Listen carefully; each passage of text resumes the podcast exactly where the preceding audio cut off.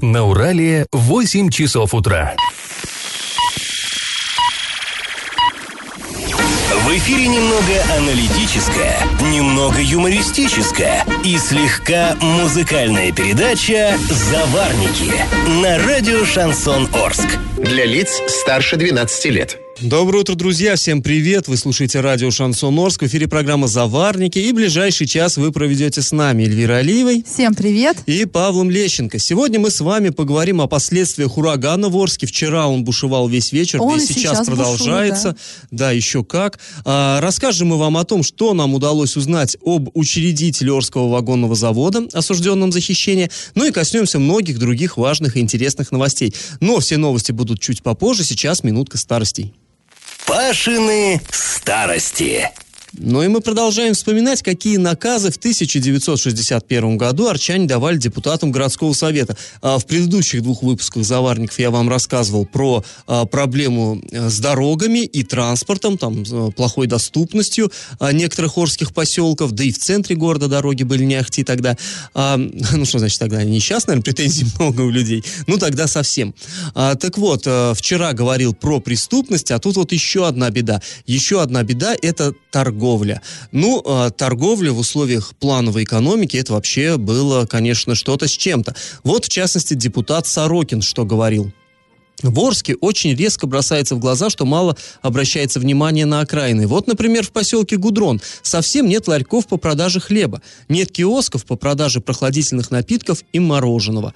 Ну, понятно, да, если туда проблемы были с доступностью поселка, то есть не больно-то приедешь, уедешь, а там э, купить что-то трудно, конечно, это большая проблема была, безусловно. Гудроном, я вам напомню, тог- тогда назывался нынешний поселок э, Степной, потому что там собирались строить нефтеперерабатывающий завод, но так и не построили, а вот это название прижилось. Ну, Гудрон это одна из фракций э, перегонки нефти. А далее, депутат Егоров сказал, в поселке Москва нет ни одной торговой точки по продаже молока. Избиратели очень просили открыть такой магазин или открыть соответствующий отдел в существующем. Ну, понятно, вот на Гудроне хлеба не купить, э, в, в Москве э, в железнодорожном молока, но имели свои трудности и в тех районах, которые сейчас относятся к числу центральных. Вот, например, депутат Комов что говорил.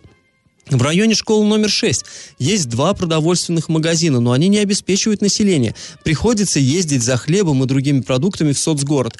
Ну, школа номер 6, понятно. Кстати, тогда это был самый, что ни на есть, центр, в том смысле, что там исполком э, городского совета, то есть э, городская администрация была вот именно в том Курмыше, а соцгород это вот как раз где школа номер 8, э, вот это все. Конечно, ездить за хлебом это какой-то ужас, безусловно. Тем более, что это все-таки не мороженое, да, это именно хлеб, то есть товар такой первейшей необходимости. А, и вот что сказал э, депутат Колпаков, как он э, подвел такую черту под этим обсуждением тор- вопросов торговли. Много еще у нас зазнайства со стороны руководителей торгующих организаций. Слово какое зазнайство, мне нравится. Зачастую работники отказываются выдавать книгу жалоб. Ну, вот это э, люди, которые пожили в СССР, наверное, помнят, да, зазнайство, безусловно, было. Я вот немножко тоже захватил, я помню, что, ну, работники торговли были сильно в почете, они имели доступ э, к дефицитным товарам, и с э, продавцами, и уж тем более заведующими магазинами было принято дружить. Это было очень выгодно. Ну, ладно, сейчас наш традиционный конкурс, раз уж мы про советскую торговлю заговорили. Известно, что в Советском Союзе спортивные общества основывались по роду деятельности. Ну, например, милиционеры у нас выступали за «Динамо», военные за ЦСКА, железнодорожники за локомотив и так далее, и так далее. Скажите, вот к какому обществу относились работники торговли? Вариант 1 – трудовые резервы, вариант 2 – буревестник, вариант 3 – Спартак. Ответы присылайте нам на номер 8 903 390 40 40 в соцсети Одноклассники, группу Радио Шансон Ворске или в соцсети ВКонтакте в группу Радио Шансон Орск 102.0 FM для лиц старше 12 лет. И на правах рекламы спонсор нашей программы ООО «Гран-при». Официальный дилер компании «Рено» в Орске. Располагается на улице Жуковского, 17. Галопом по Азиям Европам. Очередная трагедия произошла вчера в Гае. А, в забое горно-обогатительного гайского комбината произошло обрушение горной массы, а, в результате которого в завале погиб рабочий. Им оказался 38-летний подземный проходчик.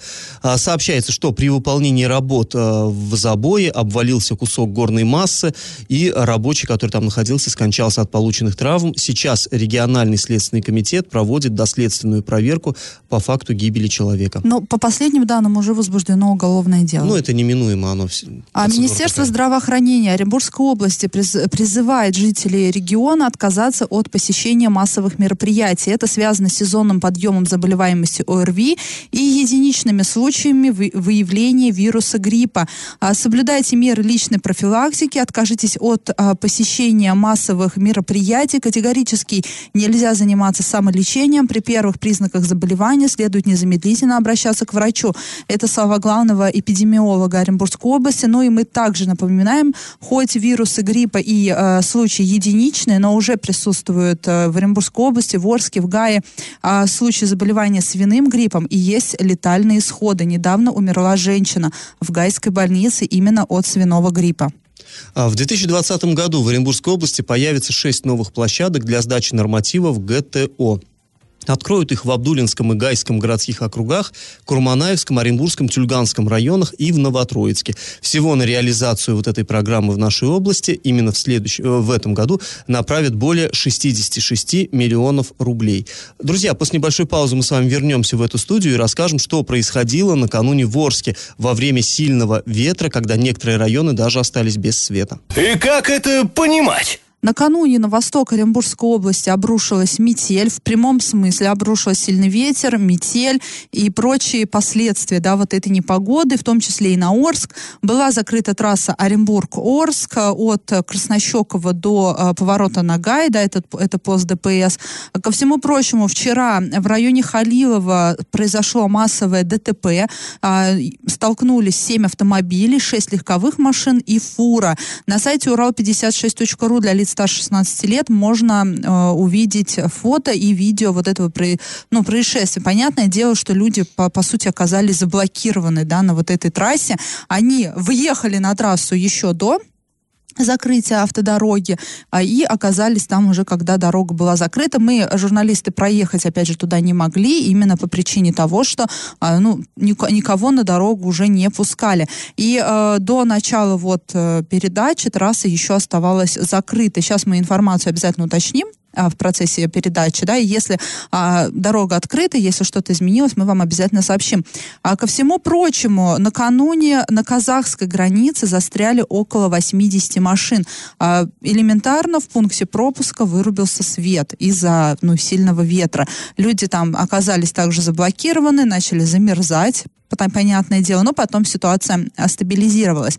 Также вчера сообщалось, что в некоторых поселках Орска из-за сильного ветра нет снега, в частности, нет Гудрон. Света. Да, сне, снег. Снега, снега раз. завалить было, да, не было света. Люди видели вспышки, ну, на э, электропроводах происходило короткое замыкание, да, и вот искры появлялись, даже вот видео, опять же, можно в социальных сетях посмотреть, э, выкладывал депутат Антон Зудилов э, с ОЗТП, он выкладывал видео, вот магазин Рябинушка, да, вот этот легендарный там есть, ориентир для многих, и вот там вот прям искрили провода, э, они обрывались вот именно от э, сильного ветра. Ну, там и ветер бешеный, конечно, потому что там есть где разгуляться, ему со степи приходит, там естественно. Да, именно так. И мы вчера также не было в районе ЖД вокзала света. Мы звонили в МРСК Волги, и там нам сказали, что авария на тяговой подста- подстанции железнодорожников вообще произошла, поэтому а, такая ситуация случилась. Ну и также а, начали появляться вчера сообщения, видеоролики о том, что на трассе Оренбург-Орск чуть ли не снежный плен, а якобы заблокировано очень-очень много автомобилей, люди замерзают. Ну, это у нас уже было, да, в шестнадцатом году напомню, такое, когда люди на самом деле замерзали. Но здесь, скажем так, немножко нагнали паники. Не такая уж и серьезная ситуация оказалась. А, МЧС сообщили, что никакого снежного плена не было. Насколько я, я так поняла, людям помогли. И впоследствии автор э, ролика, который вот видео опубликовал в сети, он его переименовал. А, ну, просто-напросто. Ну и сегодня тоже ветер, опять же, как вы видите, сильный ветер, он растет. И в 4 утра нам прислала МЧС предупреждение о том, что на востоке Оренбургской области объявлено штормовое предупреждение. В 6 утра ветер был 16 метров в секунду, сейчас он уже 19 метров в секунду, и а, вот эти порывы могут вырасти до 25-26 метров в секунду. Но это очень сильный ветер, сейчас он уже взрослых людей просто сбивает с ног. Вот Павел, например, не смог на автомобиле подняться на телевышку, такси просто ну, развернуло. Едва не был сбит с ног, когда стал э, пешком штурмовать гору телевышечную. Да, и в связи с сильным ветром сегодня рекомендовано детей первых-четвертых классов а, не оставлять дом на, на улице без присмотра. Ну, э, если говорить простым языком, для первых-четвертых классов занятия отменены в школе, дети могут оставаться в до, дома, ничего им за это не будет. Ну, а что касается других школьников и э, воспитанников детских садов, Важно напомнить, что только родители решают, вести ли ребенка в школу или не вести, даже если занятия официально не отменены, но они обычно не отменяются, да, уроки обычно все равно проходят для тех, кто пришел. Родители решают, если вам кажется, что ребенку будет опасно на улице, если вы его не можете взять за руку и довести до крыльца школы, оставьте дома. От того, что он один, один, один день дома посидит, ну, явно никаких пробелов э, в знаниях у него от этого не будет. Сейчас сердца школьников, они преисполнились благодарности или к тебе лично? Потому что я сама была школьником, я сейчас родитель, а я знаю, как стращают директора и учителя. Я знаю, что в некоторых школах негласно существует правило, что даже в морозы дети обязательно должны приходить в школу. Ну, э, можно наплевать на... Русским языком можно наплевать на вот эти рекомендации. А если вы считаете, что ребенку лучше побыть дома, пусть он побудет дома. Вы родитель, и вся ответственность вот в этот промежуток времени, пока ребенок идет от дома до школы, она на вас лежит. Не на школе, не на директоре, не на классном руководителе, а именно на вас. А после небольшой паузы мы вернемся в эту студию и расскажем, что нам удалось узнать о бывшем владельце Орского вагонного завода, которого на днях осудили за хищение в огромных объемах. И на правах рекламы спонсор программы ООО «Гран-при» официальный дилер Рено Ворский на улице Жуковского, 17. Я в теме. Вчера мы с Элей уже вам рассказывали о том, что э, был э, оглашен приговор в отношении бывшего учредителя Орского вагонного завода. Некий Олег Ковалев, 50 лет, это вот больше не знали о нем ничего до вчерашнего дня. А, как бы нам стало интересно, а что это за человек, как вообще он, почему этот житель Санкт-Петербурга вдруг вот получил в руки Орское предприятие, что это такое, что это значит. И мы стали смотреть по абсолютно открытым источникам, по прессе тех времен, когда еще о нем писали, когда он активную деятельность вел. А, стали смотреть по а, финансовым документам, которые у нас по закону раскрываются, да, там а, документы налоговой службы и так далее, так далее. Ну вот что нам удалось установить. Напомню для начала, что он сделал. С 2008 по 2010 годы он получал кредиты от какого-то банка, название которого не называется. Ну, мы знаем, что это Внешэкономбанк, потому что именно Внешэкономбанк был главным кредитором Морского вагонного завода. И опять-таки в свое время об этом говорилось открыто. Сейчас почему-то решили из этого делать тайну. Кстати, Внешэкономбанк это госкорпорация, то есть распоряжается, по сути, он не какими-то коммерческими средствами, а государственными. Это по факту народные деньги. Так вот, он, э, этот самый Ковалев, оформлял документы, будто бы он закупает новейшее оборудование, а на самом деле эти договоры были фиктивными, эти документы фиктивными, кредитные средства просто выводились и где-то растворялись. Где, ну, сейчас, может быть, будут искать там. Э, ну, в общем, так или иначе, он э, эти деньги растратил. Миллиард триста миллионов рублей, даже чуть побольше класс колоссальные э, деньги. Так вот, э, что же стало известно нам вот об Олеге Ковалеве? Ну, во-первых, он э, сын ни много ни мало первого замминистра путей сообщения, бывшего, бывшего. Его отец, ныне покойный, в 2014 году умер Валерий Ковалев. Это был легендарный совершенно железнодорожник. Он такой довольно, кстати, из Челябинской области, почти наш земляк, прошел такой длительный путь. В 97 году занял пост первого замминистра путей сообщения, ну, понимаете, какого масштаба, конечно, чиновник. А, затем он был, уже уйдя на пенсию, ректором Петербургского университета путей сообщения. И даже в его честь назвали одну новую модель электровоза. То есть, ну, человек-легенда, в общем говоря. Вот, в 2014 году он скончался. А в, у него известно, что два сына, дочь. Один из сыновей э, Дмитрий, он э, в Питере занимается политикой, по крайней мере, занимался, мелькал он как э, член партии «Родина», и вот и бизнесом. И вот Олег. Вот эти два брата, они даже встречались в суде, можно найти решение арбитражного суда Санкт-Петербурга по их поводу, они делили наследство, вот как раз отцовское. В 2005 году Олег Валерьевич Ковалев основал на базе базе Орского завода по обработке цветных металлов основал новый совершенно завод, э, вагонный завод. Он был э, на средства веба оснащен передовым оборудованием. Предполагалось, что это действительно, ну, такой, знаете, серьезный проект был, э, хороший проект вроде бы, но потом оказалось, что все не так вот гладко было на бумаге, да, да забыли про овраги. Э, к 2014 году оказалось, что там он в долгах, как в шелках, и поговаривали, что именно потому, что вот уже э, старший Ковалев э, умер, и договоренности, которые были им достигнуты о том, что там будет ремонтироваться там подвижной состав, ремонтироваться, будут заказы на вагоны, должны поступать. Вроде как эти договоренности э, были сорваны, и, соответственно, с заказами стало худо. В общем, так или иначе, в 2014 году оказалось, что там долгов много, 4 э, половиной миллиарда этого долга приходилось именно на веб, то есть вебу был должен завод. Ну и там дальше пошло уже, в итоге Ковалев был э, вынужден отстраниться от участия в этом вот производстве, и дальше там уже как э, вагонный завод развивался, это уже без него. Поэтому мы сейчас на этом остановимся. Как, чем сейчас, на какой стадии, вы все знаете, да? Это предприятие банкрот, его имущество выкупила московская организация, но это уже не касается является Ковалев, поэтому мы сейчас не будем глубоко в это погружаться. А, известно, что Олег Ковалев является или являлся участником еще целых трех десятков предприятий. Там такие, знаете, например, ООО «Орский металл», ЗАО «Орский литейный завод», ООО «Уральское медиаперерабатывающее предприятие» и даже Усть-Ложская судоверфь фитнес-клуб есть, э, дом отдыха, то есть широчайший спектр таких бизнес-интересов, э, много где он участвовал, чем занимался. И вот что интересным для нас стало открытием, оказывается, он был меценатом, и он очень плотно помогал Орскому драмтеатру. В 2009 году губернатор, тогда губернатором был Алексей Чернышов, даже вручил ему Оренбургскую лиру, статуэтку, как э, очень серьезному меценату. И на сайте драмтеатра Орского до сих пор можно найти упоминание о том, как Ковалев спонсировал спонсировал там э, конкурсы среди актеров, премии актерам учреждал от нашего драмтеатра. Ну, э, финансовая деятельность, она обычно не препятствие для каких-то э, культурных э, э, предпочтений. Вспомним э, Ванзихер, да? Да, да, да. Вот, Он тоже театрал.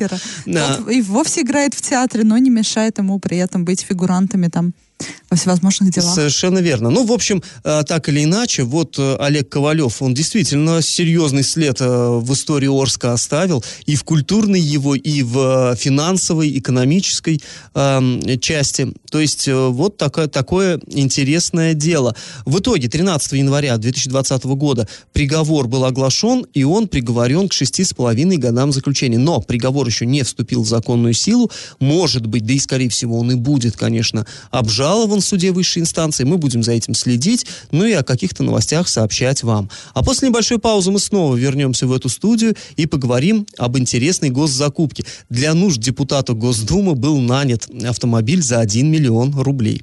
И на правах рекламы спонсор нашей программы ООО «Гран-при», официальный дилер компании «Рено» в на улице Жуковского, 17. Я в теме. На днях на портале госзакупок был разыгран интереснейший лот на аренду автомобиля за 1 миллион рублей. А, закупку эту размещало правительство Оренбургской области, но а, плательщиком стал федеральный бюджет. Ну вот интересно, ну, что в же... любом случае, а, вот, когда правительство размещает такие закупки, когда речь идет о покупке дорогостоящих каких-то автомобилей и об аренде, неважно, понятное дело, что к этому всегда большое внимание, средств массовой информации, просто жителей, ну, понятно, ну, да, легковой миллион, автомобиль это, это, это, это не трактор, да, который мы понимаем, для чего нужен, а вот дорогой автомобиль. Ну так вот. Даже ста... если и федеральный бюджет. Да, ну конечно, все это народные Наши деньги. налоги да. все равно. Стали звонить мы э, в правительство областное, там сказали, что да, что эта машинка, она арендуется для депутата Госдумы Сергея Катасонова. То есть Сергей Катасонов, это депутат, он от партии ЛДПР, э, находится в Госдуме, то есть работает он в Москве как бы сам он физически находится в Москве, но представляет там интересы Оренбургской области, и когда он сюда приезжает, ну и потом тут у него помощники, понятно, есть у нас в Оренбургской области, ему нужно как-то перемещаться по вверенному региону и реагировать на там э, чаяния и требования Вот, кстати, избирателей. давненько я его не видела и не Да. слышала его Мгм. присутствии в Оренбургской области, о том, что он как-то перемещается и на что-то реагирует. А по крайней мере, вот, э, вот будут когда очередные выборы, да, наверное, тогда мы услышим и Сергея Катасонова, Ну, а перемещающегося бу- будут по они уже в следующем году, И да. Ренат Хамиева, наверное, тоже слышим. Ну, э, так вот, э, Катасонову, соответственно... Кстати, эта Госдума еще в 2018 году действительно э, разрешила депутатам, депутатам Госдумы тратить 1 миллион рублей в год на аренду транспорта вместе, скажем так, в порту приписки у себя там, в своем регионе. И вот изначально был этот лимит 700 тысяч рублей в 2018 году, потом 830, и вот сейчас он достиг миллиона. Миллион можно потратить вот на транспортные расходы. И, а, ну, нам все равно показалось странным, ну, миллион, ну куда, что так много-то? А, почему? Тем более, что, повторюсь, большую часть времени все равно он проводит в Москве. И мы с ним связались. Ну, а, к чести Сергея Михайловича надо сказать, что он а, ответил. Он не стал ломаться, не стал нас посылать в какую-нибудь там Хотя он был на фракции, ему было Он, он был на фракции, да. Ну, он ответил. Вот что он нам ответил, давайте мы сейчас с вами послушаем. Там совершенно никакой разницы нет. Э, Сумма, которую выделяет Госдума каждому депутату 1 миллион рублей. И каждый депутат вправе определить сам, как этот, э, в какие сроки потратить. Поэтому чем выше класс автомобиля, тем дешевле будет, э, скажем, он стоить. Поэтому каждый депутат то, что может, то и применяем. До свидания. До свидания, сказал он. Вежливый человек. Вот И здесь, трубку. здесь для меня лично многое объяснилось. Вот когда иногда наши депутаты принимают законы, я думаю, как, где логика была? А вот, чем дороже автомобиль, тем дешевле он обходится. Нормально все. Я вот убей не пойму, как это вообще, чем он это обосновал, что чем, чем выше класс автомобиль, тем дешевле обходится. Я пытался понять. Ну, та- ну оставим, ладно, это и- Ну, может, может просто я недалекий виду человек, не понимаю. автомобиля. Но А не, какая разница, если ты нанимаешь, это уже он, проблема... э, не было возможности уточнить, задать Ну, уточняющий было, да. вопрос, потому что вы слышали, все, до свидания, да, жи- жирная точка в разговоре поставлена, не было возможности продолжить диалог, поэтому, ну, остается только догадываться, Ну, здесь э, что в голове мы можем Сергея только, как, как это сказать, принять так, как есть. Вот, вот так, такая история. А, миллион, ну, вот он счел нужным потратить э, его именно так, и счел э, нужным вот именно нанять хороший, шикарный автомобиль, потому что это дешевле для бюджета. Ну и в правительстве нам интересно. сказали, что здесь важно отметить, что правительство Оренбургской области выступает лишь посредником, она только размещает эту закупку для э, Сергея Катасонова.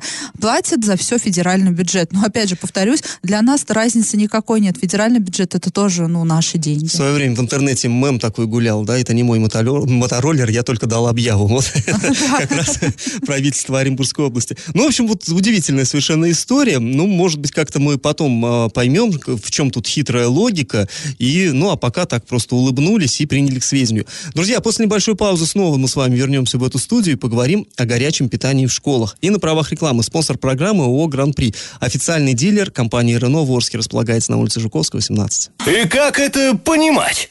Во время традиционного послания президента Федеральному собранию а, Владимир Путин распорядился обеспечить всех школьников младших классов бесплатным горячим питанием. Деньги на это будут выделять из э, бюджё- бюджета всех уровней. Заработает э, нововведение полностью по всей стране с 2023 года, а где-то, возможно, и раньше. А, Мы уже несколько тем да, обсуждали вас с Федерального собрания Первое вот вчера было то, что ввели материнский капитал за первого ребенка, там более 450 да, тысяч рублей. За второго ребенка повысили до более чем 600 Да. рублей, там 600, ну, почти 700. Да? Там Да-да-да-да. где-то так. Мгм. Ну, нормально, я Ну, считаю, нормально. да. Вот. А, И вот теперь про горячее питание.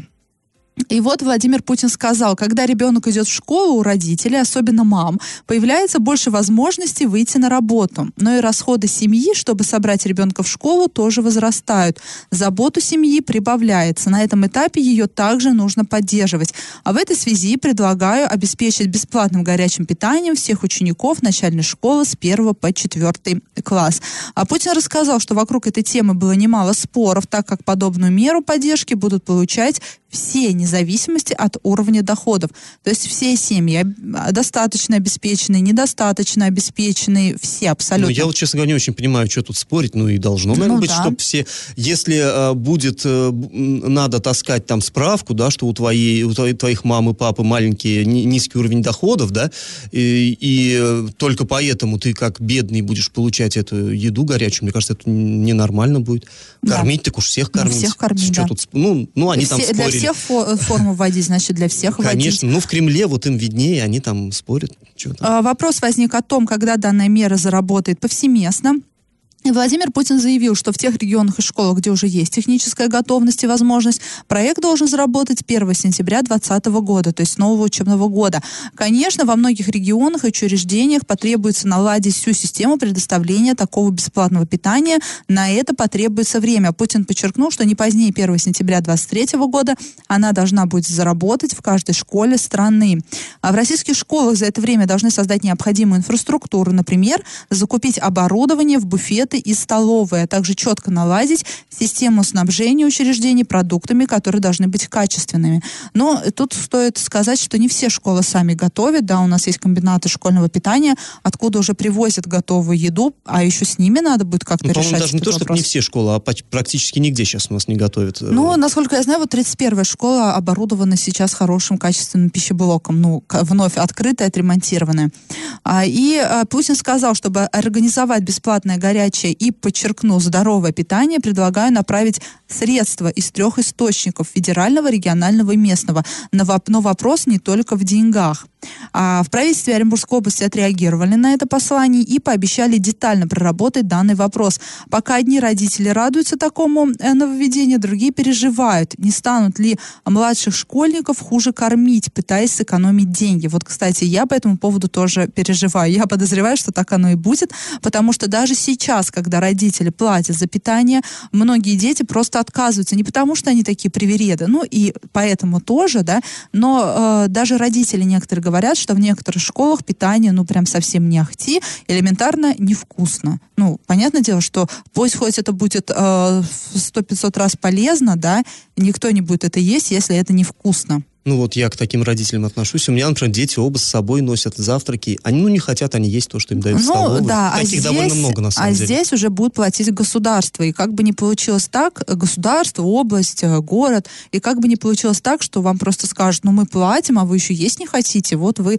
неблагодарны. А это, мне кажется, прям огромное поле не только для коррупции, но и как раз-таки для присвоения денег, для а, а, уменьшения, скажем так, финансирования вот этого, вот этого этого вот питания, и, соответственно, на, качество тоже может упасть. Я даже, я, мне кажется, я даже на 80% уверена, что так оно и будет. Ну вот Тут в правительстве оно... региона сказали, что они детально проработают. Есть им над чем тут поработать, конечно. А, задал им головоломочку президент, ну, придется как-то с этим им справляться. Что же делать? А сразу после небольшой паузы мы вернемся в эту студию и расскажем, что накипело у наших слушателей. И на правах рекламы спонсор программы ООО «Гран-при» официальный дилер Рено Ворский на улице Жуковского, 17.